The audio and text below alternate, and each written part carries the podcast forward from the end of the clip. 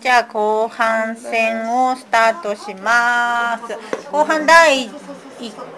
一人目は第一人目第一人目はアフロさんです。今からイエーイあーよろしくお願いしま す。はーい。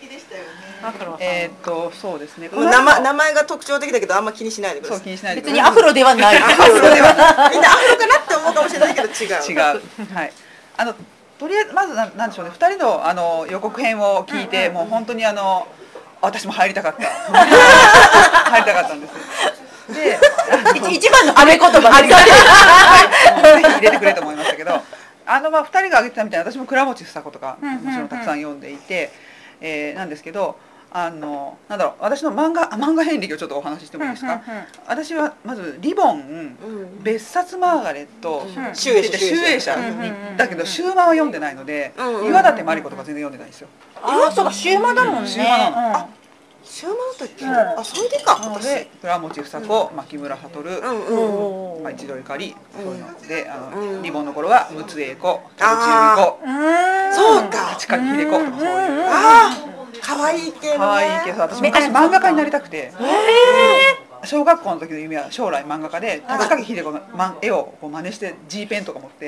えそれ私もです。私卒業文集に書いてあります。私も書いてあるよそうか、乙女チック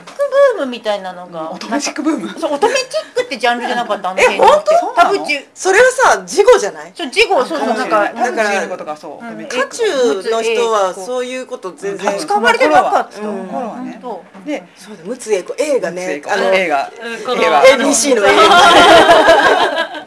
でいろいろ思ったんですけどで聞いてて、え2人が言ってないのを持ってこようと思って、うんうんうん今日一応推しとして持ってきたのは、えっと、この中智子さんの「花の美女姫」です。うんで私さっき言ったように集英社を通ってきててこの人はあの小学館コミックの人なので、へー雑誌では読んでないはずなのになぜうちにあったのかは謎こああでも新しそうじゃん。れはね取り寄せた。当たり寄せ。コミックを持ってたんですなの、なんですけど中どうかしちゃったらないので、うんえっあこれ文庫との密林から取り寄せ まして。すごい。密林っていう。密林。初めて聞いたってあのいう。天野さんが問い寄せて読んだんですけど、なんだえろう。文字でしか読んだことないね。うんそうですね。 あ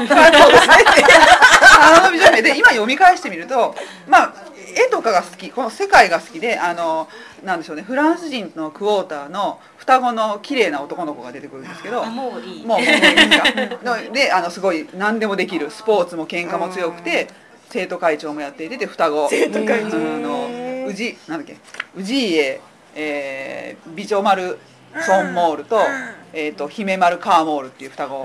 が出てくるんですでいとこのかのこちゃんってすごい可愛い女の子が出てきてで、まあ、大体みんな可愛いですごいもんねだって。すごい みんなみんな可愛いで土少女漫画だよね。でもさ、なんかさ、すでにこの頃からちょっとパロディ入ってるっていうか。ああーですごくないなんなんか今か読むとなんかねこの人どうもクイーンとかが好きだったみたいなとかあのデビッド・ボーイとかがどうも好きだったみたいで、はいはいグラムのそうそうそうでこの2人も男の子が好きっていう設定でうんなのにすごい綺麗っていうのが私はすごい大好きだったのうん男の子なのにすごい綺麗っていうのがなんですよまあでも今読むとその美人はよしこうブスはダメみたいなの世界まあまあのまあとさ、少女漫画のこの昔ながらのさ、この目が縦にでかい。そうでへみたいなねでねとにかく可愛いし服もこうね可愛くてこうアフロだ。うんアフロが可愛いでアしフょロの男の子で女の子男の子すごい覚えててこれ繰り返し読んでたからでしょうねあ、本当だ、グラムっぽいのが出てる。これはじゃあ雑誌自体はプチフラワーとかだったんですかかな、うん、別冊少女コミックああ別冊に別コミなんだ載ってたみたいでなんか今聞いたらあの未だにこの方はなんか書いてらっしゃる方でそうまあ可愛かったなっていうことですけど中智子さんなんか読んだことは絶対あるんだけど思い出せないなすでも絵柄どういう風なんだろうね。あそんなに変わってないあ、本当。それがまたすごいそう、今、今来てるかもね、じゃあね。来てるのかぐなうんうんうんそうそうでえっとでまあ中友さんの話はまあちょっとこれぐらいにしといて 話した方が惜いいしいまあいやいやいやいやなんか話したことだ今のうちあにそうそうそうどぞで読んでみたらあなんか可愛い綺麗な話だったなっていう感じでのとにかくあの予告編を聞いて2人がすごいこ話の細かいこととかもすごい覚えてるのがすごいびっくりえだって何回も読んでるもんね、多う分んそうか、もうあんま覚えてないこれあこれ読んだわっていうのはあるけど話の内容とかそんなに覚えてなくてここのこれがさって答えないうんなって思って、でこれ読み返すと「わあかわいいなんか綺麗わあかわいい」しかないなと思って違うよ推しの推しの話だよ そう推しだよそうでも好きだったの私多分これこれを言うとまあ年がバレますけどあの多分小学生か中学生の頃に読んでたりずっと何回も。うんなのであでもなんかき綺麗なのが好きだった。うんきき綺麗な人がね。うん私だから特にさ、うん金髪のさこういうさシュッとした人がそうとかってねそうもそううねなんか時代だよね、うんそう昔はねだから私も「スター・ウォーズ」はルークから入ったのできうん綺麗あーな金髪美で少も女ハンソロなんかかっこいいでも思春期の時にハンソロが現れてめそうっちゃいいねやっぱねやっぱねハンソロめっちゃいいねハンソロの色気ですよ金髪が大だって金髪が色気だね声がで かいルークとか金髪が好きだった頃の話ごめんごめんスター・ウォーズの話いやい声やいや何の話始まったのかな今今で私私が乗ったら私もハンソロすごい好きだけど、今私が乗ったらダメだ飛びんだくらいのダメだ結果結果結果ちょっと脱線しましたけどでちょっと少女漫画の話に戻りますけどあのりり私がお前が更新更お前が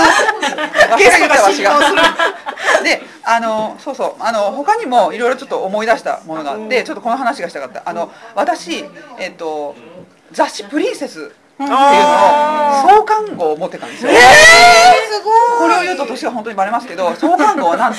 桃江ちゃん桃江ちゃんの表年がバレますけ紙でど2回目2回目目あの桃江ちゃんがこのティアラとドレスを着た姿、プリンセスの姿で乗ってた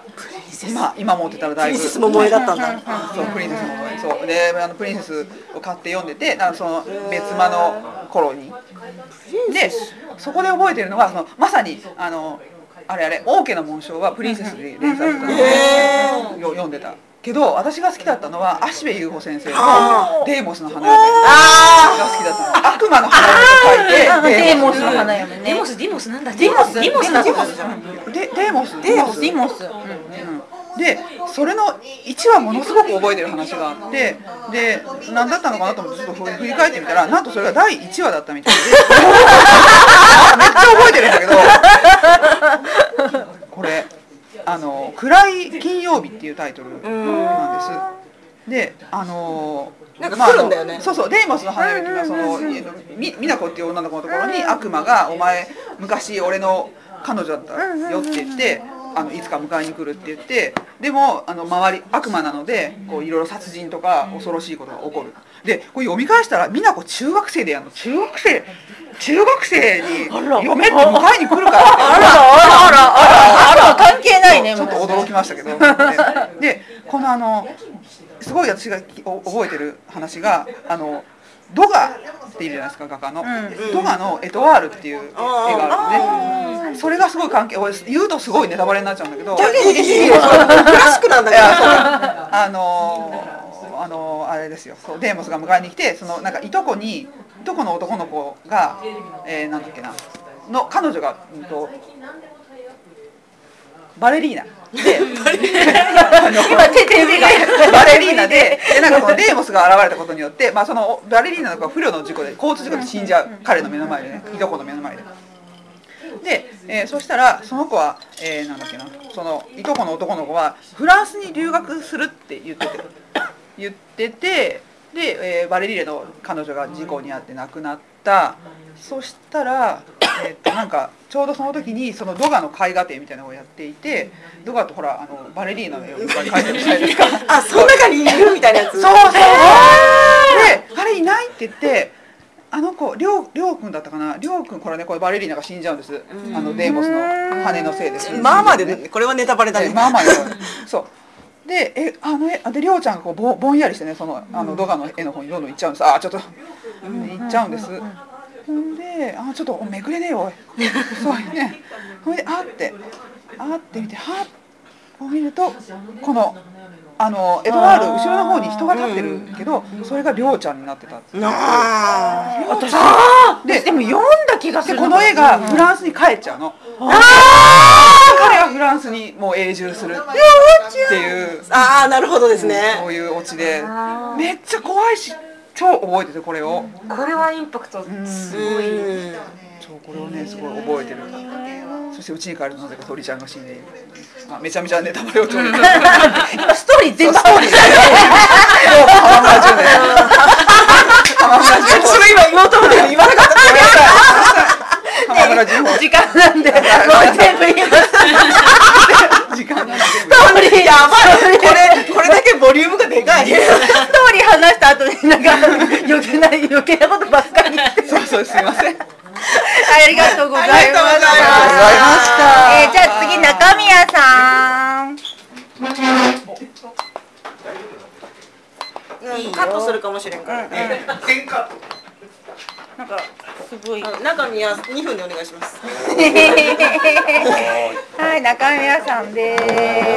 宮です。す今日何あれあででデジタル派だデジタル派が来ちょっまとしでかいよたねしでかっもかいもういやでかいっていうかもうね。 Kindle じゃないよ Kindle じゃないとうん老眼で見えないんでえすそよ。れ Kindle のでっかいやつなのそうそうそう。Kindle のタブレット版でこれ多分これが一番でかいやつなんですよね。 Kindle ってなんか割ともうちょっとちっちゃいのようん7インチやなんかですよね普通はね。でこれが多分10インチで一番でっかいやつ。何読んでるかバレバレだもんねで僕はあの推しは何ですか推しは推しというかまああのー典型的なもので申し訳ないですけどやっぱりガラスの仮面ですよね。えー、あえそうなんだちゃんと読んでるのえいや全部あの紅天にまで今今のところまで見読んでますよこれで。大体にもねああえでも回り回ってまさすよねいつから読み始めたのえーっガラとスよ仮面僕は70年前1945年あ生まれなんですけどであ1945年何そういうもうじじいが今今さ修混じっちゃったたうちマのうジっすよちのお母さんと同じくらいこれでもう2分経った終わりガシャみたいなで僕が最初から見せたわけじゃなくてつうのは僕はもう貧しかったから雑誌やなんかもう自分でも買えなかったし全然読め読んでなかったんですよね、でこれはあのクラス小,、えーと小学校5年生だったと思うんですけど5年生の時にクラスメイト目悪い子だったんですけど目悪い子じゃない面悪い子だったんですけどもう僕はいじめてた子がいてあで でその子に、あのーまあ後でちょっと仲良くなってこれ読めっていうふうに、あのー一番最初におそらく勧められた少女漫画なんですよ。でその一番最初に読んだのがあのなんだっけ人形のね月あ月夜先生にあのマヤがあのか動かないよ人形の役だから動いちゃいけないっていうななんか大リーグ養成義務みたいのをつけて動けないやつだったんですよね。であのさ第1巻から貸してくれればいいのにあの巻を一番最初に貸してくれななんか意味があるのかって思ってすっごいいまだに気になあるれじゃないダイイングメッセージ お前をこうしてやろうお前を浪人形にしてやろうダイイングメッセージ逆だったねであのそそれがそれ男の子いや女の子です女の子なんだはいでそれが多分僕の少あのあ違うあのその前に妹が僕いるもんでで少女漫画のなんだっけ仲良しを買ってたもんですから、まあそれもちょこちょこ読んではいたんですがあんまりハマるものなくて唯一なんだっけ名前忘れちゃったえーっと朝霧優だったっけえあーーっとなんなんだっけえーっと憧れ冒険者あー憧れ冒険者3巻ぐらいまで確かあるやつあれが確か当時連載されていてあれだけねハマって読んだ覚えがあるんですよだですからたあのその当時の体験としては憧れ冒険者とちょっとガラスの仮面ぐらいであとは今になったらいろいろ読んでもう僕 SF もオタクだもんですから当時の SF の文脈で当時読んだあの萩尾元とかねそうその辺りは当然あのリアルタイムで読んでたんですけどそれ以外少女漫画という文脈であんまり読んでなかった気がするんですよね。まあ別にそのなんか割とその頃は男の子が読む感じじゃなかったもんねそうね。だからあの本当に僕北海道の田舎のあのーガキだったもんですから、もう本当に今と違って今の時代と違って本当に文字通りの意味であの虐待ね差差別対策はこういうもの読んでると。だってへーオオタクっていうえことそ自こま体。で苛烈だったそうですよ僕北海道は特に田舎だったもんででだって僕の時代はまだあのみ宮崎勤事件の直前だったんですけどああのそういうことかオタクっていうオタクっていうこと自体ですでにあのもう今被差別部落みたいなね今のね今のさ、うんオタクとさ意味が違うんですよ女の本当人にのオタクとかって言わなかったからねそうしかも僕いなかったからこちらの都会に住んでる人と違って周りに喋る人間もいなかったし同じように少女漫画読んだりオタクのなんかうん漫画やなんか読んでる人間もいなかったしコミケみたいなものの中で本当に孤立してたんですよねでも僕はあのそんな中でもうどんなしいたけだよ知らんがなみたいな今みたいな感じで買ったの読んでましたけど多分他の人はそんなね好きな人がいても隠れて読んでたりとかそんな感じだったと思いますね僕ぐらいですよおっぴらにうわーみたいなのさえでじゃあガラカメ借りてさ、はい。今だに全部読んでる。その当時かはらいちょっとずつ読ん、よそうですねずっとあだって一巻が気になるんじゃないとかだって一回はいつ読んだんだろうっていうまあその子に貸してもらって、あのもう次の日すぐにもう我慢できないから全部貸してって全部貸してもらっ その時点て。で何巻ぐらい出てたのえー、っとね、なんだったっけな、その時結構出は、てたでしょでもえー、っとね、いや、でもね、あえこれいの、つから始まってんのだって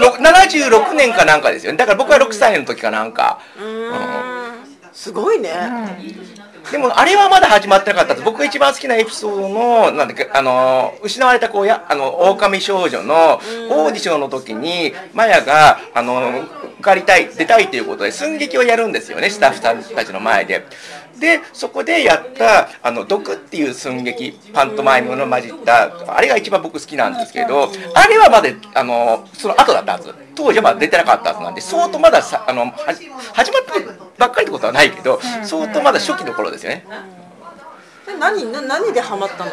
えっとね、あのー僕はもう壊してくれた子供で今でもそうですけどもう小説とかそんな本の虫なもんですから当時からそうなんですよねもう学校図書図書図書館とかあの書図書室の本を全部読んじゃうぐらいのやつだったもんでですからガラスの壁に出てくるような例えば初期のあの作品でああエピエピソードに出てくる、えーシェイクスピアの「真夏の夜の夢」とかそんなのあのそれは俺読んどるわみたいなそうそうそうそう。あーえ読んでいて、そうあ、逆なんだねこれはこうや百クラブとかねあっそうたそもんうねそうそう。ですからそういうヤククラブも読んでたの読んでたんですよ。で、そうへーいうすでに読んでいた他の人はあんまり読まないような作品が、あ、こ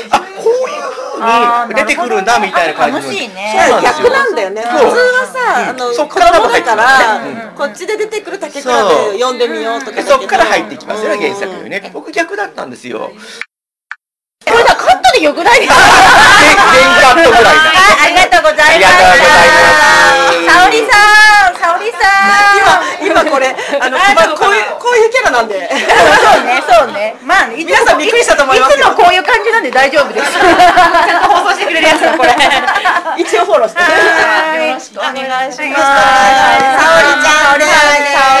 ゃん沙織ですじゃあ私サクッと話します。はいはいなんか一番好きなのは一条ゆかりの勇敢クラブがやっぱり好きで、なんかあの予告編を聞いた時にお二人と全然被ってないって思って。うんあでも私普通に読んでたよか読んでたよあそっか。んなんか砂の城も読んでたよデザイナーとかね一行から大体あ読んでだいあのタイトルが大体ちょっと怖い感じの書体なんだよ、あそうそうそうそうギザギザギザギザのやつで、まあ、勇敢クラブが多分めちゃくちゃすごい好きで、こうちっちゃい時からの自分に影響って思うとそうなんだけど、あと佐々木凛子の「動物のお医者さん」とかあと、まあ、セラム竹内直子先生の「セラム」とかあと山岸涼子の「アラベスク」がめっちゃ好きなんですけど多分これはお母さんが好きで家に単行本があったから読んでたんですけどちょっと古いんだけどあの。でもお母さん漫画読むんだうね、ん、うちはやもう全然だわガラカメとかもお母さんが買ってたガラカメそうなんだじゃあおぜみさちゃんのとこもね怒られちゃったもんね怒られちゃった漫画ダメな家だったで自分的には多分勇敢クラブとか佐々木凛子がめっちゃ好きで、うんなんか勇敢クラブにより男女が混合チームじゃないですか、かつあそこはチーム内では恋愛にはならないんですよ、あとあのカレンちゃんっていう玉のこし狙いの女の子がいるんだけど、なんかその子が痛い目に遭う話とか、こうお母さんが「えあんたそのり労力を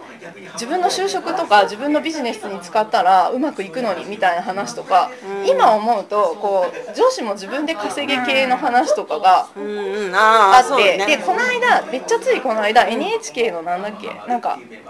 一条ゆかり先生があのグレーテルのかまどっていうやつでそう出ててなんかインタビューで話してたら、なんかその。当時はやっぱ若い読者の一条ゆかりあ違うこの「勇敢クラブ」については若い読者の子につ子に送る話だったからそのこう強く生きなさいみたいなのを込めて書いてましたみたいなのを今言ってて。わかるってなって、なんかこう私は男女のシス男女のあのシスターフットっていうかシフターフットじゃないのかこうやお男女やおいっていうかバディ。バディモノ的ななんかあ、うん、バディ用意っていう、あるんだ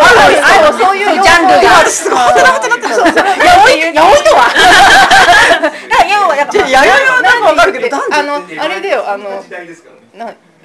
あの怒りのフューリーロード女。うんうん。みたいな、うんそういう男女で背中合わせであバーディものみたいなやつがめっちゃ好きなんだけど、恋愛にならないことに萌えがめっちゃあるんだけど、あれだね、あのー最後にあのジェットコースター的なやつで、あの映画とかで最後にあのキスしちゃう。そうそうそうそう。スピードでしょ、スピード。するのはもう興ざ めそうでしょ。そういうことだね。そうじゃないんだよ。パパリプリみたいな。で、ここにクリームならいいんだよね。あまあスター・ウォーズ、あ、出た、これ。ごめんごめん。またまたまたでも話に腰を折る。はい、すいません、すいません、はい。いいはいすいません、すいません。なんかだからそうそのちっちゃい時からそういうそこを読んでたことにより、うんそういうのはありだっていう認識がすごいあって、あんまりそのそう恋愛ものをあんまり読ん読んでなかった好みじゃなかったのもあるんだろうそしどどっちが先かはわかんないんですけど、とりあえずその一条ゆかりの「勇敢クラブ」とか佐々木凛子の「動物のお医者さん」とかをめっちゃ好きだったことにより、こう男女混合チームものとかそうあとゼミとかでこう大学あの動物のお医者さんとかの田舎でめっちゃ地方だったから大学というものが分からなかったんだけどあれにより大学というもののなんとなくのこういうことをするところだみたいなのとかそのこう目的になんかチームものみたいなものの萌えをめっちゃあってあと藤井美穂奈先生の「ギャルズ」っていうあとか、あれとかもめっちゃ好きだったんだけど、まあ、シフター沸騰的なやつで、こう少女漫画も結構読んでたんだけど多分そのあんまり恋愛にはいかずそういうのが好きだよっていう方向性もあるよっていうのを言いに来た。うん。いや私も勇敢クラブめっちゃ今日もさお酒あのいろいろあの菊間サムネとか持ってこようかなと思ったんだけど。あとあとこれちょっとおすすめっていうかなんですけど、ここうザ・チェンジっていうこうん。れ氷室冴子先生の。えいや、ー。めっちゃ面白いよね。あ漫画に。漫画に漫画なんかこえーの人がさ、いつもひもさんの漫画化してるんだよ。うんこれ結構流行ってたと思うんだけ流ど。行ってた流行ってたね。で、でこ歴れ史もんなの。全く同じのであ取り替え早っていう取り替え早いよねそう面白いででもやっぱこっちの方が今っぽくああの取り替え版って本物じゃなくて。あでも本物本物。なんか一緒漫画家一緒の話原作は取り替えばいいどっちあもー取り替えばいいでこれって結局異性相っていうかその女の子が男の子になって男の子が女の子になってるっていう状態を書いてる話でそれがすごい面白いんだけどこうなんかそのさっき美女丸の話で出てた中智子先生の「ファッションファデ」というのがありましてこれもなんか女の子が主人公なんだけどアフリカで暮らしてて自分が男の子あんまりそういうのがなくて男の子っていう認識で女の子のフィアンセがいる女の子がパリに出てきて、こう女子になっていくみたいな、なんか結婚し恋愛していくっていうよりは、こうデザイナーのメゾンを立ち上げて社長みたいなのになるっていう、まあ、デザイナーとか一応からその辺のし流行ってた頃の話だからなんだけどだからそういう話でこれもこうなんつうんだろうな装いとそのジェンダーのなんかその辺の話ですごい面白くて、でその中智子先生が2000これめっちゃ最近の本で「桜の栗から黄色の確かに絵があんまり変わってないね。でもやっぱりちょっとシュッとしてる。そうねこれちょっちょっとデジタルで入ったデジタル入ったかしらみたいな。デジタル入ってます2007年の本なんですけどこれ今も書いててこれは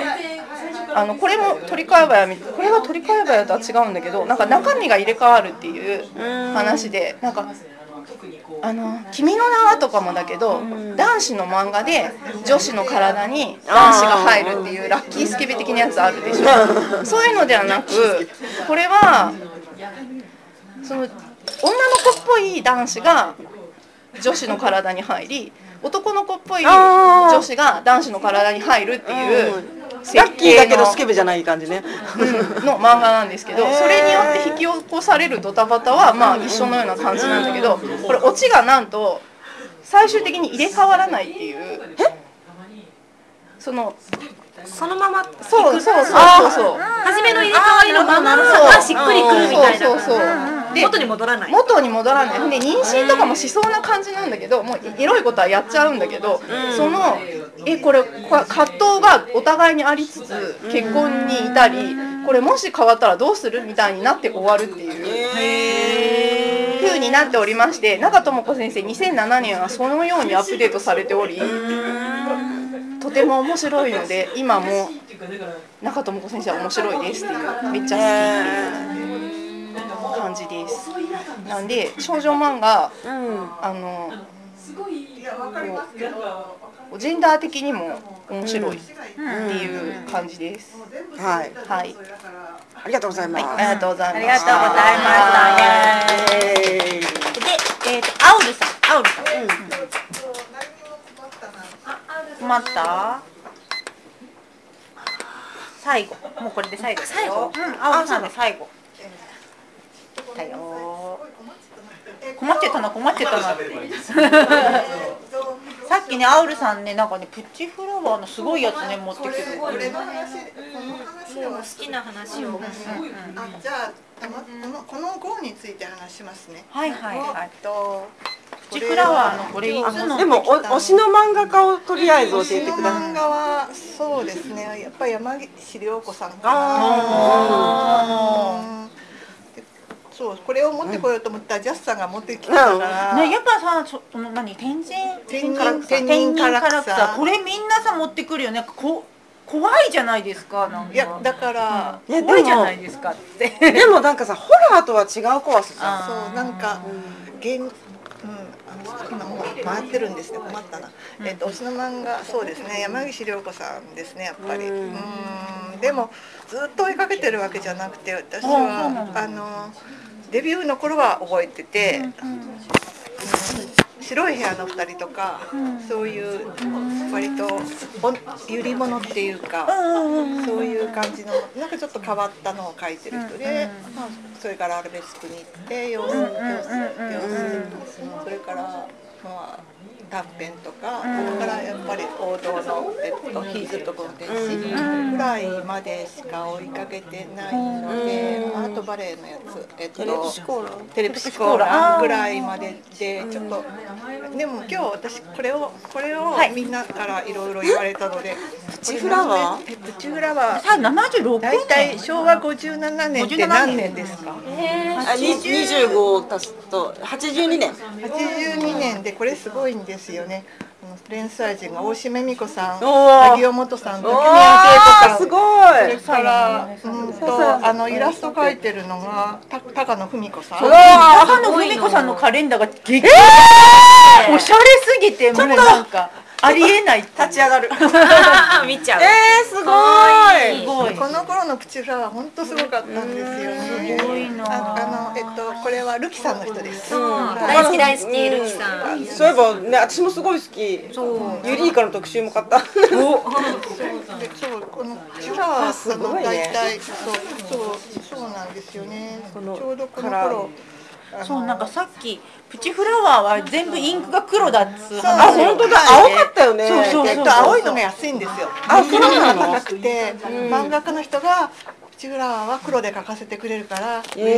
っていう。やっぱ綺麗だよね話黒の方が絶なん対ですよねそうなんだ。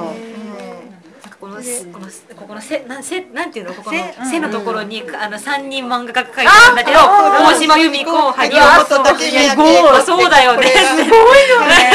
でもこれ古本屋にあったらまあまあある。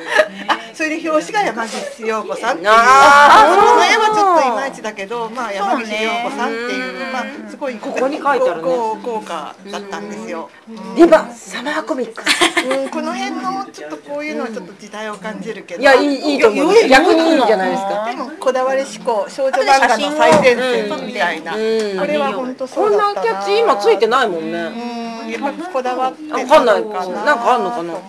でそう私が大好きなその風時の歌もここでなんかここでも書いてこれる。は、えーあのさいこれここに移動してきたんそうでなんすよかねねいろいろすごくなんかあの旅をするんですよねこの漫画。っていうか証拠になってそう最後週そう週刊少女コミックがそれがあのあって途中っていうかかなり後期の方になって、終わりの方がこれで連載だったんですよね。あでもお終わりが線がすごいき一冊綺麗やっぱり大きいので見る泣きそうになっちゃうこの辺泣きそうになっちゃうえこれ印刷ってぐらい線が細くってすごいこれあのね、この辺多分ね、ちょっと髪がいいみたい。前のあ辺にみ比んなべねて。ちょっといいそう、風の風の聞いたことだけど特別じゃああれだあのなんかちょっとあの大御所だとライトが当たるみたいな感じなんかちょっとかすれ髪がね、これだけ薄いんですよ。他のああは薄いけど。なるほどあ嘘印刷がちょそうっそうと違うかもだからね、多分これはいいいい感じ やっぱねべったりしてないもん明らかに印刷が違うよねこれさここのさ網のとこ絶対さあの黒くべちゃって黒くなあっトちゃうよーンがねトーンが潰れてない、今あの 説明をしないとトーンが潰れずに綺麗な印刷あの線がかいか今にもかすれそうなんだけどかすれない微妙なそうね線とかも印刷に全部出て確かにて。私も気がつかなかったけど風と木の歌だけちょっと別格ですね、ここだけ髪が、髪が髪も印刷も綺麗ですね鳥って感じだね、普通は前の方なのにねやっぱでも一番最初は大島美そう香ださよんねの大長編だからこの辺にあるんでこう最後の鳥なんだねって、あと私が大好きだった「夢見る惑星」っていう佐藤志保さんのあの SF 大作もこの雑誌が創刊号の時からずっと連載してたんですよねそれで思い出したんですけど「プチフラワー」って確か初期は、えっと、機関誌だったかなそれとも隔月間かなんかででこの頃やっと毎月毎月出るようになってっていうそれそうねそういう雑誌だったんですよこ。れ月刊って書いてあるそう月間になってやっぱなんかちょっとずつ変わるんですよっねていうか最初は売れるかどうかわかんないから試しに出してみてでだんだんちょっとみたいな感じじゃないかなちょっとマニアっ前ぽい前回言ってたあの「週刊マーガレット」はやっぱり途中から隔週になったってね言ってたもんねでこれこれもすごいんですよこの漫画家全調査っていうので各漫画家の人が、あの自作自作以外で好きな漫画はっていうのが載っててよくありましたよねこういうかんあの刊末にあのサービス読者サービスみたたいなだ並んでる名前がすごいっていうそうちょっとねとそうちょっとレベルが違うお俺たちの木原敏恵さんの 木原敏夫さん敏江さんはババロン吉本先生のえねーっと住教伝私かねちょっと私はわからないあと萩尾元さんが手塚治虫先生の新選組そうでそうこの新選組って私知らなくてこの間手塚治虫先生の前作「ただ」みたいな時にこれだけ読んだんですよね新あー選私も組昔読んだ新そう選そし組たらすごく面白かったんでさすが萩尾さん推しって感じでしたね。忘れられない映画はって質問もめっちゃ面白い。そう、萩尾さんがジーザスクライスト。そうなんだ。それから。竹宮恵子先生が風と共に大島先生がすごいいいラ生ゴジラやダンが出てきた怪獣映画あ最高最高キーさんはベニスにシスだよあいいいいそれから。あこれいっぱいあるんだそうなんですよ。吉田明美さん高は。野文子そうですえね。吉田君ってもうこの頃からなんだそうですね。うんちょっとこれ写真後で撮れるそうだね資料として資料としてだってさこのさやっぱりこういうところはね本になってないもんねそうねならないもんねあのさ昔だからこう明美ささんはでも映画も納得の選択ですそうだねあのビッグウェンズデーと真夜中のカウボーイがっていうの高野文子ってデビュー作えここれ10年ってあの10年あの10年あの10年なのはいええマジでマジで私も知らなかった絶対安全カミソリってジュネに乗ってたんだ。そうしかも高野文子さん自作以外で好きな漫画は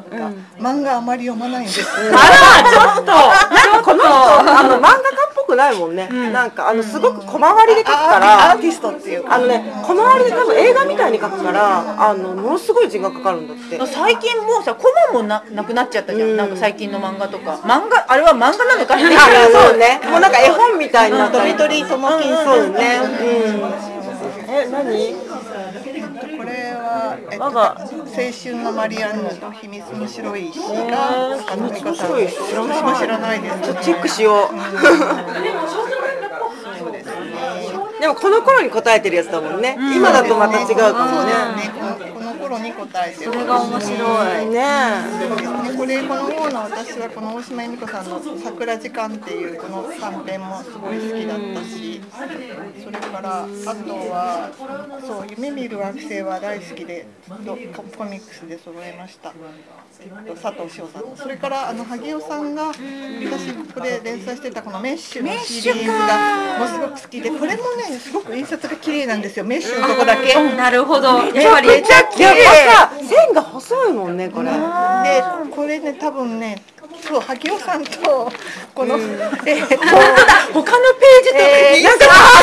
まに違う他のページ黒々してるよ竹宮さんのあたりがすごく綺麗に印刷されてますよねめっちゃ綺麗で、まあ、あもしかしたら細いペンペンで書いてるから余計にああのと印刷綺麗に出るからそ多う分そう力を入れて書いてたんじゃないかなと思って他の雑誌ではここまで出ないあプチフラワー仕様みたいなああ紙あのインクは黒だし紙もいいページはいい紙みたいなところはありましたね。うんすごいこれ本当に綺麗でした。そういうこと資料に欲しいやつ欲しい。全ページコピーしたいもん。それ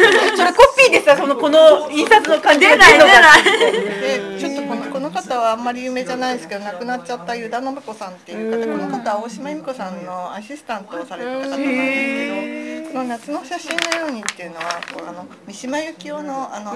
北条の海のあのなんていうのかなオマージュみたいなやつで、あオマージあのこうそう生まれ変わってっていうことなんかほくろが3つみたいな。ああと私すごい結構あとそれから大好きなサベアノモさんあさこれも大好きだこのこの高校高校生もの絵がとってもなんかポップであの可サ愛ビアノいさんこっれて。あのあの桃尻娘のイラストを描いてた方ですね。そっかそっかなんかこの人もすごくあのなんだろうテテクニテクニックっていうか絵が綺麗で、うん、可愛い可可愛い。愛いしすごい上手だし。なんかさやっぱりさあの吉田ひみとかもさ、あの大友克洋とかこもだけどこの辺もちょっと入ってるよねそうだね。この二人、サビアママさんとユダさんは、えっと、確かお茶の水の満研の先輩後輩。あユダさんがお茶の水の満研。めっちゃ詳しい。満研の、えっと、創設者で、サビアママ、違う、サビアママさん、ごめんなさい、間違えました。違うユダノブコさんとサベノムさんは違うんだユダノブコさんとあの人ですよえっとめちゃめちゃ売れてる人あ東京ラブストーリーのああよしサイモンさんが先輩後輩なんだ。伊沢信子さんとサイモンふみさんがお茶の水満研の、えっと、先輩後輩で、えっと、彼女は違う大学だけど、そばの大学の満研でお友達だった。ごめんなさい、間違えました。それ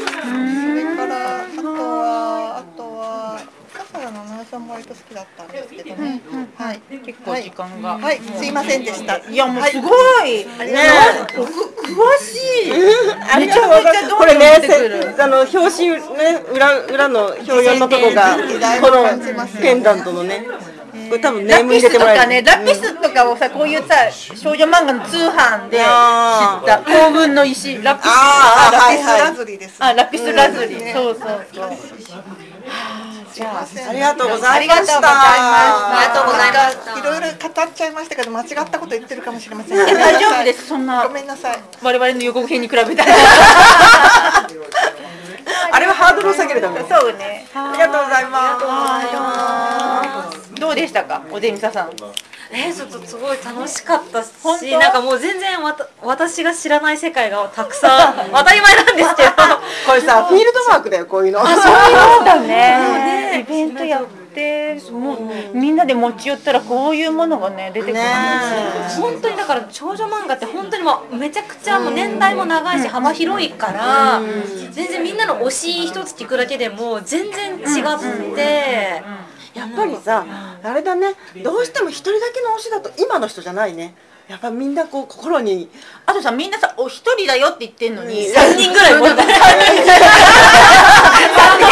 でもさ予告編の我らも さ一人で足りないってえあの話してないみたいな私だって小倉君の話してないとかってススケバンデカの話がしたかった。和田真二の話がしたかったのに。スケバンデカって何でしたっけ私は。ちょっと待って、ちょっと待って、今、ちょっと待って、今収録中だからね。じゃああのーそうねさっきジャスさん言ってたけど さ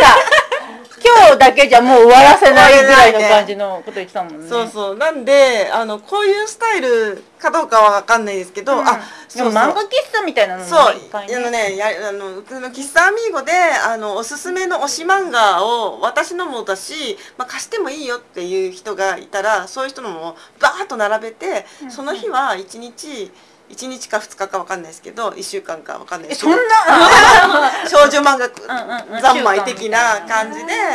あの漫画喫茶っぽい感じにしてなんかメニューもそういう感じでとかってやったらいいんじゃないかなで私のこれを読めってそっちじゃないこれだっていうような感じで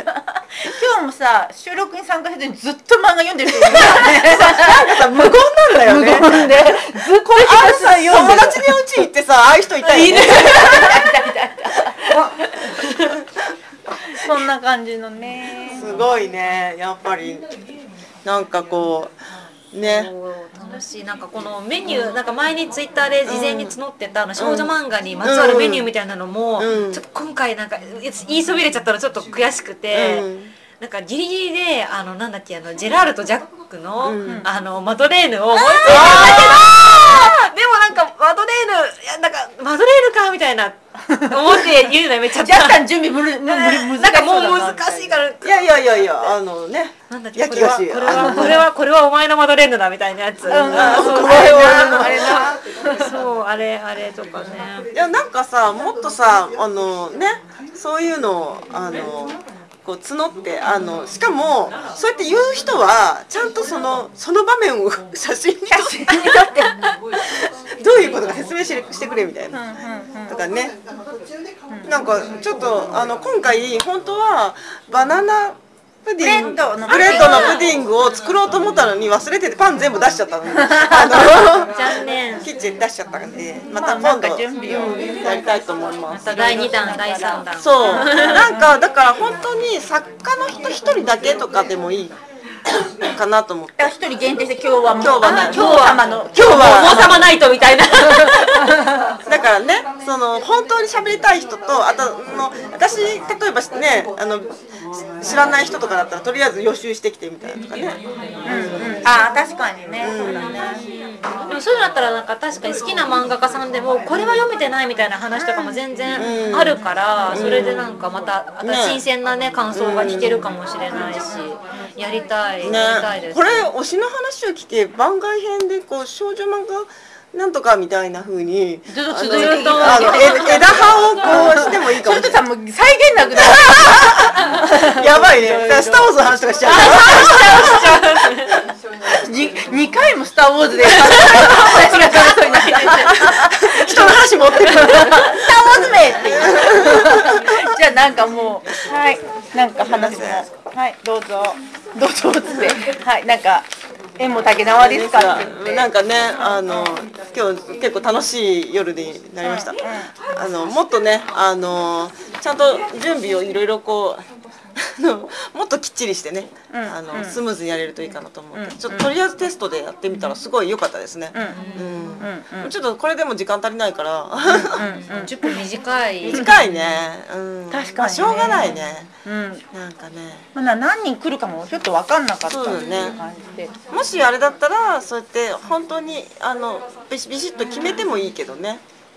何人ってあーうん枠枠をね、でも今日はなんか逆にこういうのが面白いかなと思ってね途中すかごいら、気軽に話せてなんか、ううん楽しかったです。うんじゃあまあそんなは感いじでそんな感じです締めようかねはい